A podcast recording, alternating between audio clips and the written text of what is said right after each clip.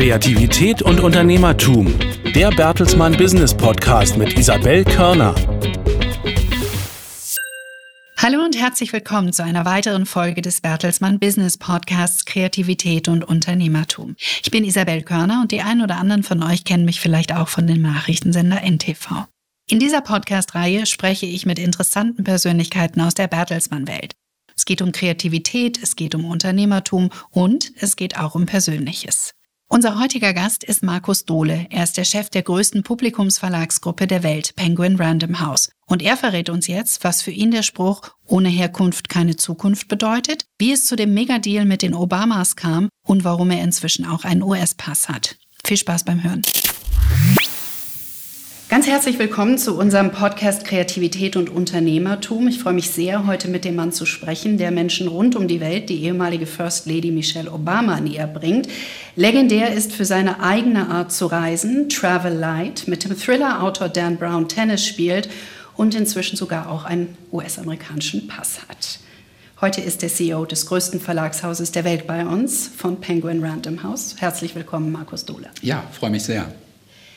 Wir haben jeden Gast in unserer Podcast-Reihe gebeten, etwas mitzubringen, etwas sehr Persönliches mitzubringen, etwas, was äh, hilft, kreativ zu sein, etwas, was vielleicht auch ein Anker ist in unternehmerisch herausfordernden Zeiten, etwas, was einem sehr nahe liegt. Ähm, was haben Sie uns mitgebracht?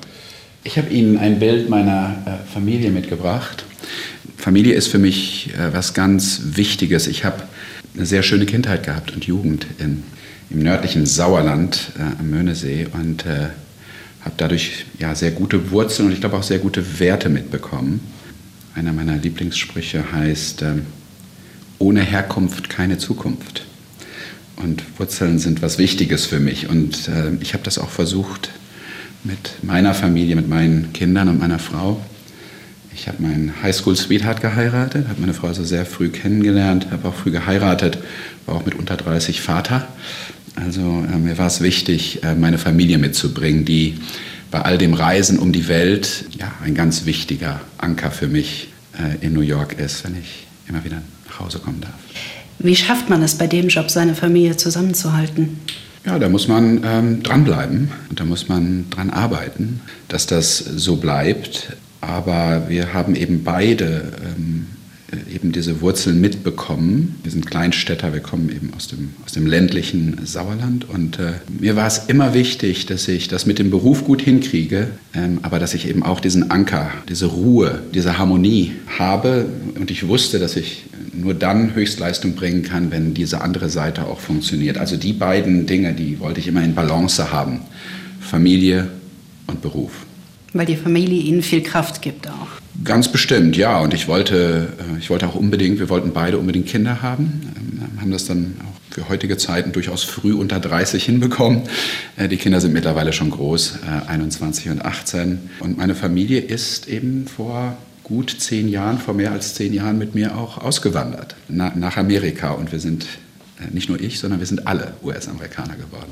Jetzt müssen wir bei unseren Zuhörern ein bisschen beschreiben, was auf den Fotos zu sehen ist. Äh, denn äh, ich sehe das Foto, Sie sehen das Foto, aber der Rest kann es ja leider nicht sehen. Das heißt, Sie haben ein Foto von Ihren beiden Kindern mitgebracht. Ihre Tochter ist Fußballspielerin. Genau, meine, meine Tochter ähm, ist, beides, beide Kinder sind sportlich. Wir, wir haben ja beide auch eine sportliche äh, Herkunft, meine Frau und ich. Wir sind also beide Tennisspieler ich habe ja früher, als ich Schule und, und, Studium als Tennistrainer nebenbei ein bisschen Geld verdient und gearbeitet. Beide haben dann auch sehr früh Tennis gespielt. Meine Tochter ist dann irgendwann angefangen, in Amerika Fußball zu spielen. Und äh, wir sind übrigens auch alle Skifahrer, fahren sehr gerne. Es ist auch so ein Anker für uns, einmal im Jahr in die Dolomiten zu fahren äh, und dort das Weihnachtsfest zu verbringen. Das kann ich gut verstehen. Ähm, genau, äh, ich habe gehört, dass. Auch sie, unser Anker. Genau, können wir gleich noch drüber reden. Ähm, und äh, ja, und sie ist dann irgendwann sogar im Tor gelandet und hat sich eben dann bis in die US-amerikanische Nationalmannschaft, die Jugendnationalmannschaft, dann hineingespielt. Das heißt, Sie haben Ihre Tochter, und das hat, ist eine Frage, die durchaus mit dem Unternehmerischen zu tun hat oder der Unternehmenslandschaft zurzeit, zu einer sehr starken Frau erzogen. Ja, das ist ja heute äh, Frauenfußball, äh, Damenfußball ist ja auch sehr physisch. Äh, und äh, ja, im Tor kriegt man auch viel ab. Also die ist in der Tat ähm, eine starke junge Frau geworden und äh, ist also schon heute sozusagen Halbprofi, macht jetzt auch ein internationales Abitur und geht dann College-Fußball spielen. Das ist ja das Schöne in Amerika, dass man akademische Ausbildung und eben auch sportliche Weiterentwicklung miteinander verbinden kann. Also das ist sehr schön.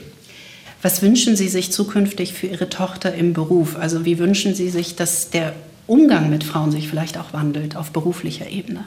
Ja, wir, wir sprechen ja sehr viel über Diversity heute. Ähm, und Gender Diversity ist ja nur ein Element davon. Und, und wir sind da sicherlich in Amerika und in New York ein Stück weit weiter als, als in Europa und auch in, in Deutschland. Äh, das, das, das, muss man ganz klar sagen.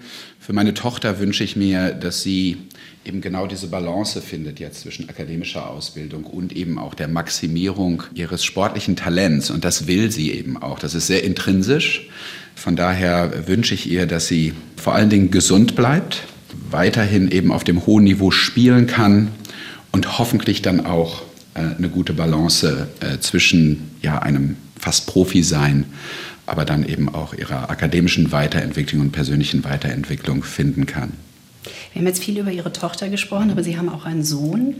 Haben Sie manchmal Sorge, dass sich im Moment so viel auf Frauenförderung fokussiert und das ein so großes Thema ist, dass die Jungs es schwieriger haben könnten in Zukunft? Nein, das, das glaube ich nicht. Äh, wir sind eben dadurch, dass wir vor zehn Jahren ausgewandert sind, also meine Frau und ich, wir waren so, wir waren gerade so in, in 40 wurden wir äh, sind wir eben 50.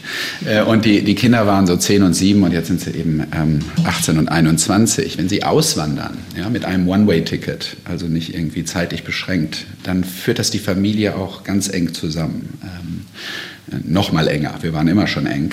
Und die beiden Kinder sind auch unglaublich eng und ähm, sehr wohlwollend miteinander. Und sind drei Jahre auseinander. Und mein Sohn hat, glaube ich, nie unter, äh, darunter gelitten, dass, dass seine Schwester äh, da sportlich so erfolgreich ist. Er selber ist ein sehr guter Tennisspieler und hat, äh, spielt auch Mannschaft, mit mir zusammen in der Mannschaft. Also von daher hat er auch seine eigenen Erfolge und ist mittlerweile seit drei Jahren in Washington, DC, studiert dort und macht seinen eigenen Weg. Also eine sehr gleichberechtigte Erziehung, aber auch eine, ein, ein sehr schönes, enges Miteinander in der Familie, wo sich jeder unterstützt. Anders schafft man es nicht, wenn man, wenn man auswandert mit einem One-Way-Ticket. Sind Sportler möglicherweise die besseren Unternehmer, weil sie einfach gelernt haben, mit Frustrationen umzugehen und gelernt haben, durchzuhalten, sich durchzubeißen? Ich glaube, mir hat der Sport sehr geholfen, zu lernen, zu verlieren. Ich habe auch Mannschaftssport betrieben, ähm, habe auch Fußball gespielt, bevor ich dann eben stärker in, in das Tennis hineinging. Tennis Individualsport, aber kann man auch in der Mannschaft spielen. Das ist Alleinsein auf dem Platz, äh, für, für sich verantwortlich sein. Äh, bei der Niederlage ans Netz zu gehen und die Hand zu reichen und dem Gegner zu gratulieren. Mir hat der Sport durchaus das verstärkt, was ich zu Hause gelernt habe. Sowohl Ehrgeiz, harte Arbeit an den Talenten, soweit sie dann vorhanden waren, aber auch mit Sieg und Niederlage äh, umzugehen, den Sieg durchaus bescheiden zu feiern und die Niederlage mit erhobenem Haupt und ähm, entsprechendem Respekt auch ähm, auszuhalten. Ich glaube, dass Sport gut ist um unternehmerische Talente zu erziehen und zu verbessern. Das heißt, wenn Sie jetzt eine Bewerbung in der Hand haben oder auf dem Screen haben heute wahrscheinlich eher, schauen Sie dir als erstes mit nach, welcher Sport ist es und gibt es einen Sport in diesem Leben? Gibt es Interessen? Gibt es etwas, wo, wo, wo ein Mensch sich ähm, äh, wiederfindet und, und nachhaltig an etwas arbeitet? Das muss nicht unbedingt Sport sein. Wie gesagt, Sport ist, ist, ist was Tolles. Kultur, Musik ist auch äh, was Großartiges. Also ich schaue da nicht gleich ganz nach unten und, und äh, schaue, ob jemand Marathon läuft. ähm, aber es schadet sicherlich auch nicht.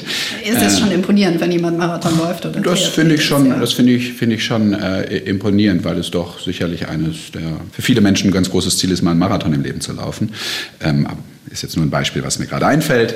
Aber nachhaltig Interessen verfolgt zu haben über, über Jahre, denke ich, äh, tut einem Charakter gut und zeigt auch, dass jemand nachhaltig äh, denkt und arbeitet. Sie haben noch weitere Fotos mitgebracht. Unter anderem ein Foto mit Michelle Obama und ein Foto mit dem früheren US-Präsidenten Barack Obama die ja auch beide eine ganz besondere Bedeutung für Sie haben, für Ihre Karriere haben, für das, was Sie erlebt haben, auch jetzt äh, in jüngster Vergangenheit. Ja, das eine der ganz tollen Seiten meines Berufes ist eben, dass, dass ich die Kreativen, also diejenigen, die die Geschichten schreiben und die die Geschichten auch erleben in diesem Fall, ähm, kennenlernen darf. Das ist natürlich ein ganz, ganz großes Geschenk. Und über die Jahre habe ich eben viele unserer Autoren kennenlernen dürfen und unter anderem eben, eben auch Präsidenten, ähm, Bill Clinton und seine Frau Hillary Clinton, aber auch die Bushs und mal mit beiden Präsidenten in einem Raum und mit Barbara Bush zu sein und dort über die deutsche Einheit in dem Fall zu sprechen. Das sind eben ganz besondere Momente. Und so ist es eben auch gekommen, dass ich ähm, jetzt gerade auch über diesen aktuellen Buchdeal, wir haben ja schon viele Bücher, nämlich fünf vorher schon äh, mit den Obamas äh, gemacht. Und das geht ja bis an die Anfang 2000er Jahre, also sogar vor meiner Zeit äh, geht das zurück. Aber ja, dieser, dieser Buchdeal war einfach sehr, sehr wichtig für uns, die verlegerische Heimat der Obamas zu bleiben, als sie das Weiße Haus im Januar 2017 verlassen haben. Wie schwer war es, diesen Deal zu bekommen? Das war schwer, weil das natürlich, ich meine, jeder Verlag äh, wollte, wollte natürlich unbedingt diese Bücher akquirieren. Bücher werden ja im Markt ähm, ja, verauktioniert. Und das hat auch einen Grund, weil man weiß, dass man eben über das Verauktionieren von Inhalt den bestmöglichen Preis erzielen kann. Für uns war dieses Projekt quasi ein Zehn-Jahres-Projekt oder ähm, zumindest mal mehr als acht Jahresprojekte. Wir haben sehr strukturiert und ich persönlich eben auch sehr strukturiert über die Zeit im Weißen Haus haben die beiden ja nicht geschrieben. Wir haben zwar Bücher veröffentlicht, zum Beispiel das Ernährungs- und Gartenbuch des Weißen Hauses mit Michelle Obama, aber wir wussten, dass ähm, zumindest mal er, äh, der, der Präsident, wenn er das Weiße Haus verlässt, sicherlich eine Presidential Memoir schreibt. Und sie hatte eben auch, sie hatte noch, noch nie ein Buch geschrieben und wollte eben auch ihr, über ihr Leben reflektieren. Und wir haben sehr strukturiert, sowohl mit dem Literaturagenten, der die Obamas schon vor der Präsidentschaft betreut hat, ja, als auch mit unserem Team, das eben schon fünf Bücher mit den Obamas gemacht hatte, sehr strukturiert daran gearbeitet, diesen Buchdeal dann auch zu bekommen, wenn die beiden das Weiße Haus äh, verlassen. Das ist uns dann auch gelungen. Nur einen Monat, nachdem sie das Weiße Haus verlassen haben, nämlich Ende Februar 2017, haben wir diesen Buchdeal schon gesichert. Das war allerdings sehr kompetitiv im Markt. Und wir haben uns dann durchsetzen können und darüber haben wir uns natürlich alle sehr, sehr gefreut. Das Ganze war und ist aber auch mit einer sehr hohen Investition verbunden gewesen. Über die viel spekuliert worden ist. Es heißt umgerechnet mehr als 60 Millionen Euro wahrscheinlich, worauf sich viele gefragt haben, wie rechnet sich das? Wie rechnet man einen solchen Case dann? Und woher wussten Sie oder hatten Sie das Gespür, wie viel Sie auf den Tisch legen müssen? Ja, das, ähm, wir, wir, kaufen ja 15.000 Ideen und Geschichten jedes Jahr. Äh, wir machen 15.000 Bücher weltweit. Und in die größeren Investitionen bin ich eben auch über die Jahre dann ähm, immer wieder mit integriert und, und da bin ich natürlich mit dabei. Und bei ganz großen Deals bin ich eben auch häufiger in der Verhandlung mit dabei. In diesem Fall fiel es eben in der Tat auf mich, das mit dem Literaturagenten zu verhandeln. Und wir hatten klare Vorstellungen davon, was wir von den beiden Büchern verkaufen wollen und auch verkaufen müssen, damit diese Investition sich amortisiert. Und ich war überzeugt, äh, dass wir das schaffen können in dem weltweiten Verbund der Penguin Random House Verlage, Marktführer auf allen Kontinenten zu sein und äh, wir haben uns dann eben entschlossen, diese große Investition zu tätigen. Wie schwer war das? Also wie, äh, wie groß ist das unternehmerische Risiko und ähm, wie beruhigt man sich da möglicherweise auch immer wieder zu sagen, okay, ich gebe jetzt ganz viel Geld aus? Ja, das ist, ähm, äh, Unternehmertum hat ja was mit Risiko zu tun. Und dieses Risiko einzugehen, aber eben auch für, für dieses Risiko dann auch zu stehen und äh, dafür verantwortlich zu sein ob sich dieses Risiko im Nachhinein gelohnt hat. Und ich bin als Unternehmer 25 Jahre bei Bertelsmann erzogen worden, habe das Glück gehabt, dass ich sehr früh unternehmerische Verantwortung bekommen habe und bin eben auch zehn Jahre in dieses Verlagswesen so tief, eigentlich bin ich ja schon 25 Jahre dabei, aber in New York eben zehn Jahre in der Führung von Random House und Penguin Random House.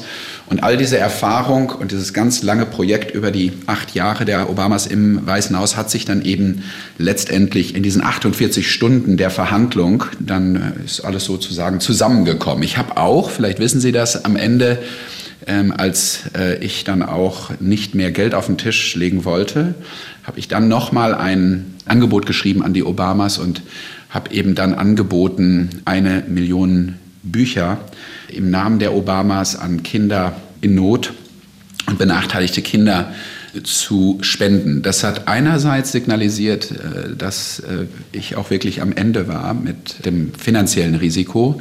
Andererseits fanden die Obama das eine ganz, ganz tolle Idee. Und äh, ich glaube, es war mit eine kreative Idee in diesem unternehmerischen Prozess, die die Obamas dann mit überzeugt hat, bei ihrem Hausverlag äh, zu bleiben.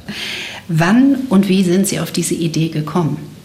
Ja, ähm, ohne zu stark ins Detail zu gehen, es war in der Tat diese 48 Stunden. Es, hatte, es gab eine unglaublich schnelle Dynamik in dieser Verhandlung. Es, es, gab dann nur begrenzt Möglichkeit, auch noch äh, dieses Angebot dann im, äh, zu verbessern in, in dieser Auktion.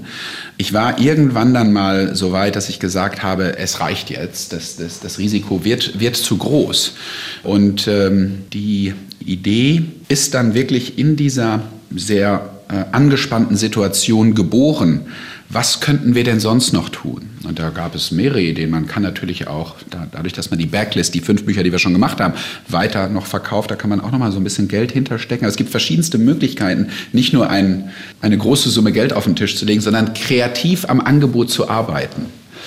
Und die Obamas kommen jetzt aus dem Weißen Haus. Äh, wir wissen, dass sie beide sehr kinderorientiert sind mit ihren eigenen Kindern. Das liest sich ja sehr schön in ihrem Buch. Und dass gerade Michelle Obama ja auch sehr stark auch ihre First Lady Zeit in Richtung äh, Kinder, Jugend, Mädchen, Frauen und das ganze Thema Ernährung gestellt hat. Und ja, da, kam mir dann die Idee, Mensch, wir könnten doch, wir, wir spenden eh viele Bücher jedes Jahr. Äh, für uns ist ja sehr wichtig, äh, insgesamt auch einen Beitrag für die Gesellschaft zu leisten als Verlagshaus. Und zwar über unsere Bücher, die wir machen, hinweg. Und da kam diese Idee, dass wir eben im Namen der Obamas eine Million Bücher an benachteiligte Kinder spenden die, die, Obamas haben das dann auch angenommen. Er hat übrigens mich persönlich auf dem, auf dem Mobiltelefon angerufen, um den Deal zu bestätigen, dann nach dieser Geste, nach diesem letzten Angebot. Was hat er gesagt? Er hat gesagt, ähm, äh, dass er und seine Frau sich entschieden haben, äh, eben weiter mit Penguin Random House äh, zu arbeiten und dass er sehr, sehr wohl weiß, dass die letzten 48 Stunden sehr stressig und, und nervenaufreibend gewesen sind und dass er deswegen sich entschieden hat, mich persönlich anzurufen und dann eben diesen, diesen Deal zu bestätigen, was eine wunderschöne Geste, eine sehr ungewöhnliche Geste ist. Normalerweise macht das natürlich der Literaturagent. Innerhalb von einer Stunde, weil es gab dann auch Leaks in die Presse, unter anderem wegen den Summen, innerhalb einer Stunde haben wir dann eine gemeinsame Pressemitteilung geschrieben, wo im Mittelpunkt stand, dass wir eine Million Bücher spenden im Namen der Obamas und auf der anderen Seite die Obamas einen großen Batzen Geld, also ein, ein Teil des Geldes, äh, das sie bekommen, auch spenden wollen, unter anderem an die Obama Foundation. Also die, die ganze Pressemitteilung war dann äh, eine Pressemitteilung, die nicht die große Summe, die wir bezahlt haben, in den Mittelpunkt stellte, sondern das Geben, das Zurückgeben an die Gesellschaft. Das war einfach wunderbar. Es mhm. ist ein bisschen schade, dass unsere Zuhörer Sie gerade nicht sehen können, weil ich habe schon das Gefühl, wenn ich Ihnen jetzt gegenüber sitze, dass diese Anspannung, die da in den 48 Stunden war, irgendwo noch in Ihnen mit drin steckt, wenn Sie davon erzählen. Was passiert also in so einem Moment mit einem als Mensch, wenn man diesen Anruf kriegt von dem US-Präsidenten, der sagt, ihr habt den Deal bekommen und diese Anspannung dann abfallen könnte. Also wie lange dauert das? Was, was empfindet man in so einem Moment? Was tut man in so einem Moment? Ja, wir hatten, wir waren ähm, bei unserer Vertriebstagung gerade mit unseren 400 äh, Vertriebskollegen in Amerika, in, in, in, Florida. Und ich hatte so ein kleines Command Center gebaut, wo wir eben diese Verhandlungen Tag und Nacht dann eben begleitet haben. Und Sie können sich ja vorstellen, wie oft wir verschiedene Fälle gerechnet haben und äh, simuliert haben, was wir denn tun müssen und schaffen müssen, um eben dieses äh, Geld dann auch zurückzuverdienen. Als das Telefon dann schellte, No Caller ID, äh, und ich dann zum Glück rangegangen bin, bin ich eben äh, äußerlich ganz ruhig geblieben aber ich bin natürlich durch, äh, durch die Hallen gehüpft und meine Kollegen mit mir.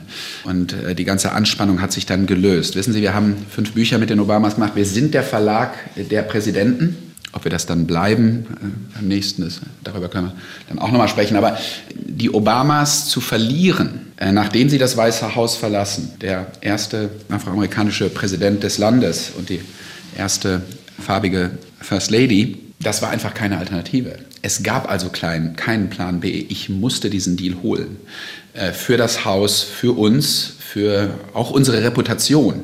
Das durfte mir nicht vom Tisch gehen. Von daher waren wir im Team eben über diese 48 Stunden und natürlich, äh, ich habe ja gesagt, es war ein Acht-Jahres-Projekt, ein Zehn-Jahres-Projekt, ähm, wie ein Tunnel in the Zone, wie wir in Amerika sagen. Und wir haben es ausgeschlossen, äh, diesen Buchdeal nicht zu bekommen. Und zum Glück haben wir ihn dann auch bekommen und die ganze Anspannung ist dann auch von uns abgefallen. Die Party war ziemlich gut.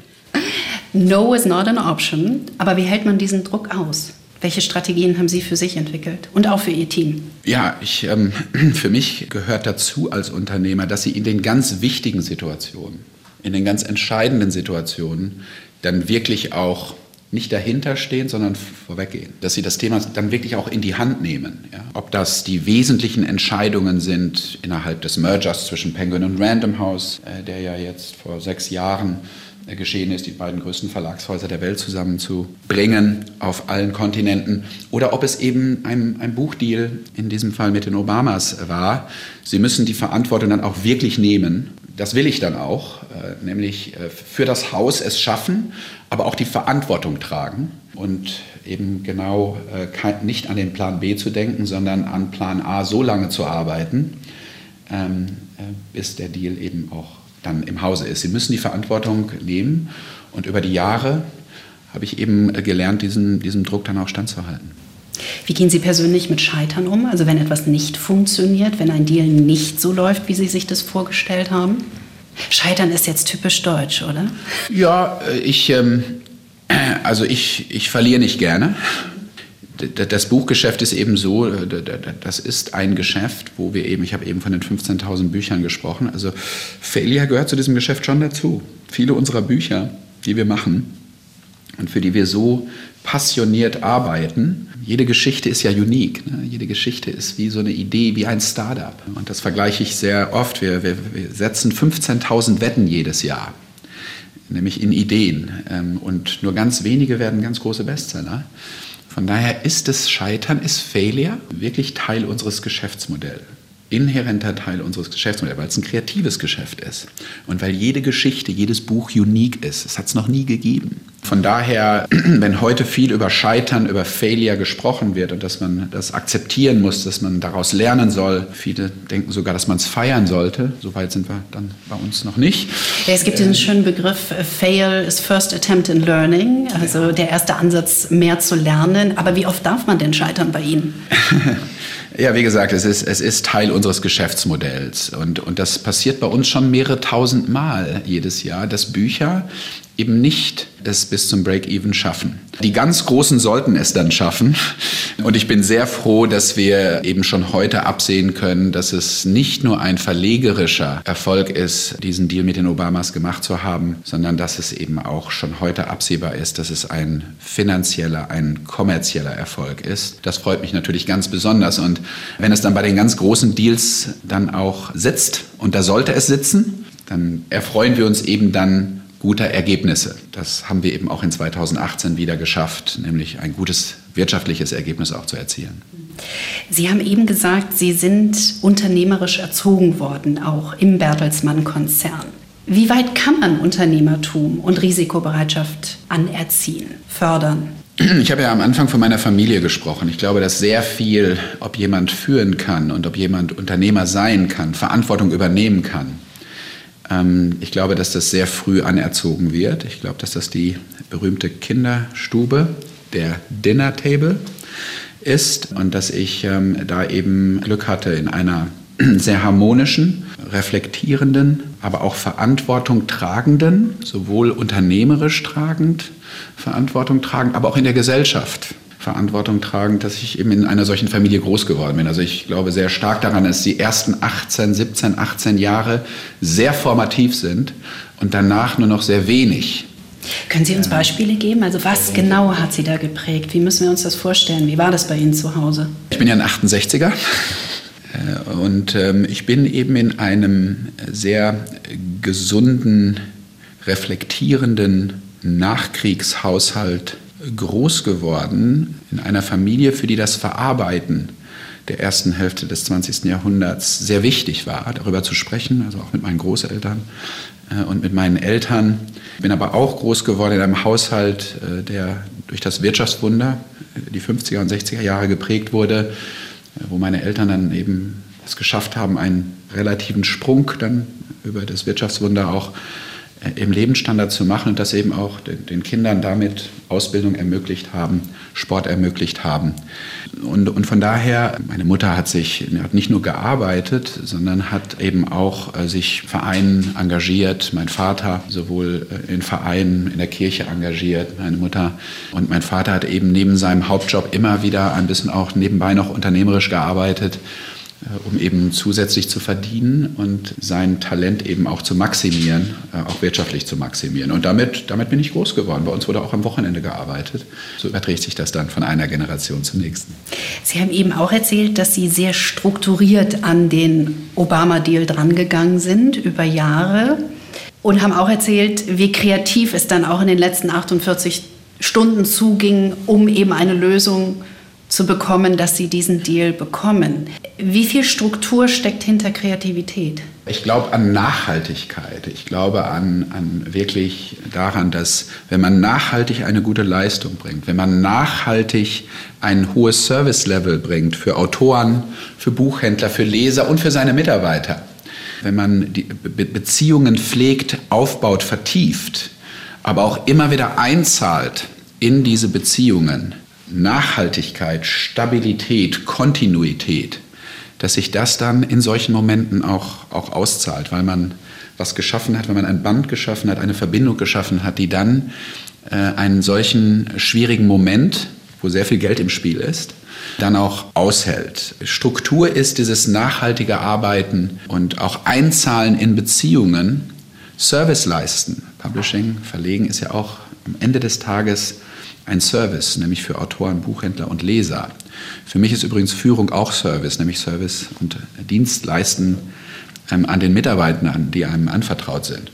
So, und wenn man dann mit all dieser Struktur, mit dieser Nachhaltigkeit, dazu gehört übrigens auch Fleiß dazu, nachhaltig eben an Dingen zu arbeiten, in so einem Moment muss man dann eben auch alle Erfahrung einbringen und eine kreative Dealstruktur finden. Und vielleicht ist, ist die Spende im Namen der Obamas ein gutes Beispiel dafür, dass man in einem solchen Moment des Drucks dann eben all diese strukturierte Arbeit mit einem Schuss Kreativität, mit einer guten Idee, übrigens auch mit einem guten Team, das Ideen dann an den Tisch bringt. Also ich bin bekannt für meine großen Runden, weil ich viele Ideen, viel Kreativität, viele Meinungen an den Tisch holen will, weil ich glaube, dass das nachhaltig zu besseren Entscheidungen und hoffentlich auch besseren Deals führt. Gerade in wichtige Entscheidungen beziehe ich viele Leute ein. Und wenn man viele Leute einbezieht, und das habe ich ja nicht alleine gemacht, das hat ein Team gemacht, das ist ja ganz klar. Sowohl die ganze Arbeit über die Jahre hinweg, als auch dann in dem Moment, als das Team um mich herum war und ich das repräsentiert habe in Richtung der Obamas. Ich konsultiere viele Menschen und die konsultiere ich auch oft zusammen in einem Raum.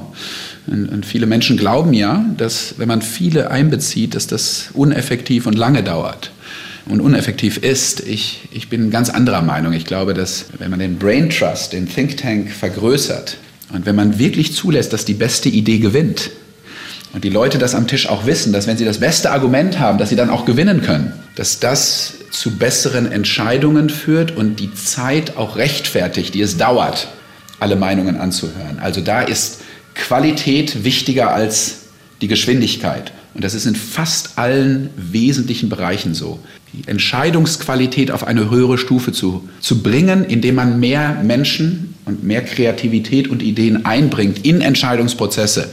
Das ist immer etwas gewesen, äh, was für mich sehr, sehr wichtig war in meinem unternehmerischen Leben. Sie arbeiten mit vielen, vielen Menschen aus ganz unterschiedlichen Ländern und auch aus ganz unterschiedlichen Kulturkreisen zusammen. Inwiefern hängt Kreativität auch mit der Kultur zusammen? Sicherlich ist das eine tolle Seite meines Arbeitens, dass ich eben Verlagshäuser auf allen Kontinenten habe, dass ich ähm, Autoren aus allen Kulturkreisen bei Penguin Random House verlegen darf. Und ich lasse mich eben gerne inspirieren von anderen Erfahrungshorizonten und dazu gehören Kulturkreise. Interessant ist äh, trotzdem, dass bei den wesentlichen Themen äh, Menschen auch gleich ticken, egal aus welchem Kulturkreis sie kommen. Und das hängt damit zusammen, dass wir letztendlich als, als Menschen alle eine gleiche Herkunft haben. Wir sind irgendwann mal vor Zehntausenden von Jahren in Tribes, also in Gemeinschaften groß geworden und konnten auch nur in Gemeinschaften überleben. Und von daher ist das Gemeinschaftsgefühl, dass wir Teil einer guten Gemeinschaft sein wollen, Unternehmen ist ja ein Teil, ist eine Gemeinschaft sozusagen, das ist überall gleich. Alle wollen Teil einer guten Kultur sein, einer Kultur, einer Unternehmenskultur, wo Geben, wo der Mitarbeiter im Mittelpunkt steht, wo das Unternehmen vielleicht einen guten Beitrag leisten darf, auch für die Gesellschaft, aber eben auch zusieht, dass es den Mitarbeitern gut geht und dass sie sich weiterentwickeln können. Und ich sage Ihnen, das funktioniert über alle Kulturkreise hinweg. Warum? Weil es Teil unserer menschlichen Natur ist, wo wir herkommen. Man kann auch sagen, es ist Biologie. Wir, wir ticken eben gleich über alle Kulturkreise hinweg. Aber verschiedene Ideen zusammenzubringen aus unterschiedlichen Kulturkreisen, um zu besseren Lösungen zu kommen und zu den besten Geschichten zu kommen, das ist etwas Wunderbares. Wir sind ja auch sehr bewusst dezentral aufgestellt. Das heißt, für uns ist lokale Kultur, lokales Talent, lokale Autoren sehr, sehr wichtig, lokale Geschichten. Wir wollen eben auch in den lokalen Kulturkreisen einen Beitrag leisten. Und deswegen sind wir sehr bewusst dezentral lokal aufgestellt und weniger global. Über zwei Dinge müssen wir noch sprechen, habe ich versprochen, jetzt zum Schluss hin. Wann und warum haben Sie einen amerikanischen Pass, einen US-amerikanischen Pass angenommen? Als ich vor zehn Jahren nach Amerika kam, oder elf Jahren jetzt fast im Mai, da war das schon überraschend, dass ein Deutscher ein amerikanisches Kulturinstitut, Random House und Alfred A. Knopf, die Backlist, der Katalog der Geschichten des Landes, dass ein Deutscher geschickt wird, um dieses uramerikanische Kulturinstitut zu, zu leiten. Das hat durchaus äh, mindestens mal zur Verwunderung äh, geführt. Wahrscheinlich ähm, nicht nur. Und nach zehn Jahren nicht nur. Hinzu kam die Finanzkrise, die digitale Transformation startete, das Kindle wurde gelauncht. Also es gab äh, äh durchaus viele, viele Erschwernisse in dieser Zeit, die es nicht leicht gemacht haben, äh, mir leicht gemacht haben, dort zu landen.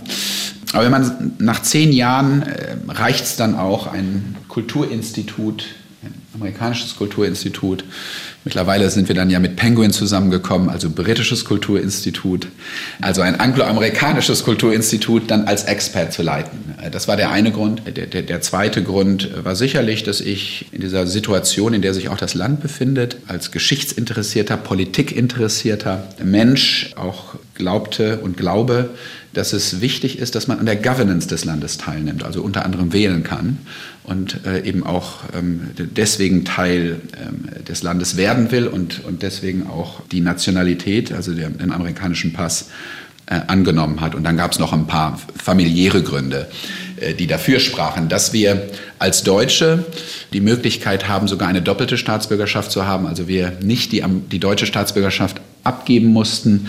Das war natürlich ein wunderbares Privileg, sodass wir eben heute alle vier eben auch zwei Pässe haben. Das ist wunderbar. Und ich fühle mich jetzt noch mehr angekommen zu sein, weil ich eben kein Expert mehr bin, kein Deutscher, der in Amerika eine Firma, ein Kulturinstitut führt, ein kreatives Geschäft führt das größte Verlagshaus, sondern ich bin eben auch Amerikaner. Ich kann Ihnen auch sagen, dass die Amerikaner das ganz toll fanden, dieses Commitment zu sagen, ich werde jetzt auch Amerikaner.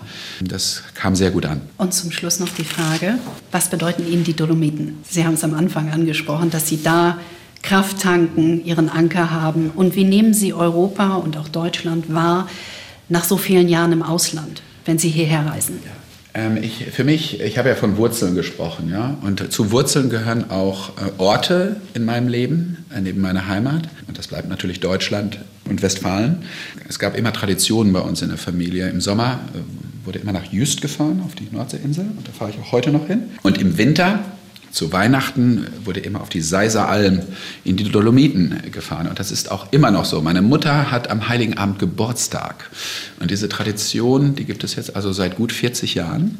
Nämlich das Weihnachtsfest und damit auch äh, den Geburtstag meiner Mutter in den Dolomiten auf der Seiser Alm zu feiern. Und ja, das ist ein eine wunderbare Tradition. Wir, wir lieben die Dolomiten, wir lieben das Skifahren dort und äh, das, das Weihnachtsfest mit Familienanschluss ganz bescheiden auf einem äh, Gasthof äh, mit, mit Farm immer noch dabei. Also es ist der, der schönste Urlaub und äh, meine Kinder, meine Frau genießen, genießen das auch jedes Jahr sehr. Also, also da gibt es durchaus Anker, zusätzliche Anker und diese Anker sind eben auch nicht nur meine Anker, sondern auch die meiner Familie. Das ist das eine. Und das zweite ist, äh, nach Deutschland zu kommen, ist immer wieder auch ein Stück weit in die Heimat zu kommen, nach Hause zu kommen. Da, wo meine Familie ist, da, da fühle ich mich wohl und da, da fühle ich mich auch heimisch. Aber die Heimat wird natürlich immer äh, Deutschland und, und, und Westfalen bleiben. Von daher freue ich mich, dass ich auch über Bertelsmann immer wieder nach Deutschland äh, kommen kann. Wir sind ja auch Marktführer unsere, in Deutschland. Die Verlage, unsere Verlage, die Bertelsmann Verlage, die Random House Verlage sitzen in München. Wir haben dieses wunderschöne Haus in Berlin, wo wir gerade sind. Und ich komme ja aus Westfalen, von daher komme ich auch gerne äh, zurück nach Gütersloh. Markus Dode, wir danken Ihnen ganz, ganz herzlich für Ihre Zeit und dass Sie so viel aus Ihrem Leben mit uns heute geteilt haben.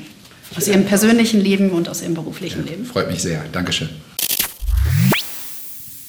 In der nächsten Folge unseres Podcasts Kreativität und Unternehmertum ist Julia Jeckel zu Gast.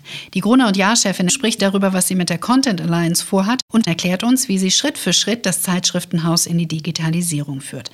Wir freuen uns auf euch. Bis dahin alles Gute. Kreativität und Unternehmertum. Der Bertelsmann Business Podcast mit Isabel Körner.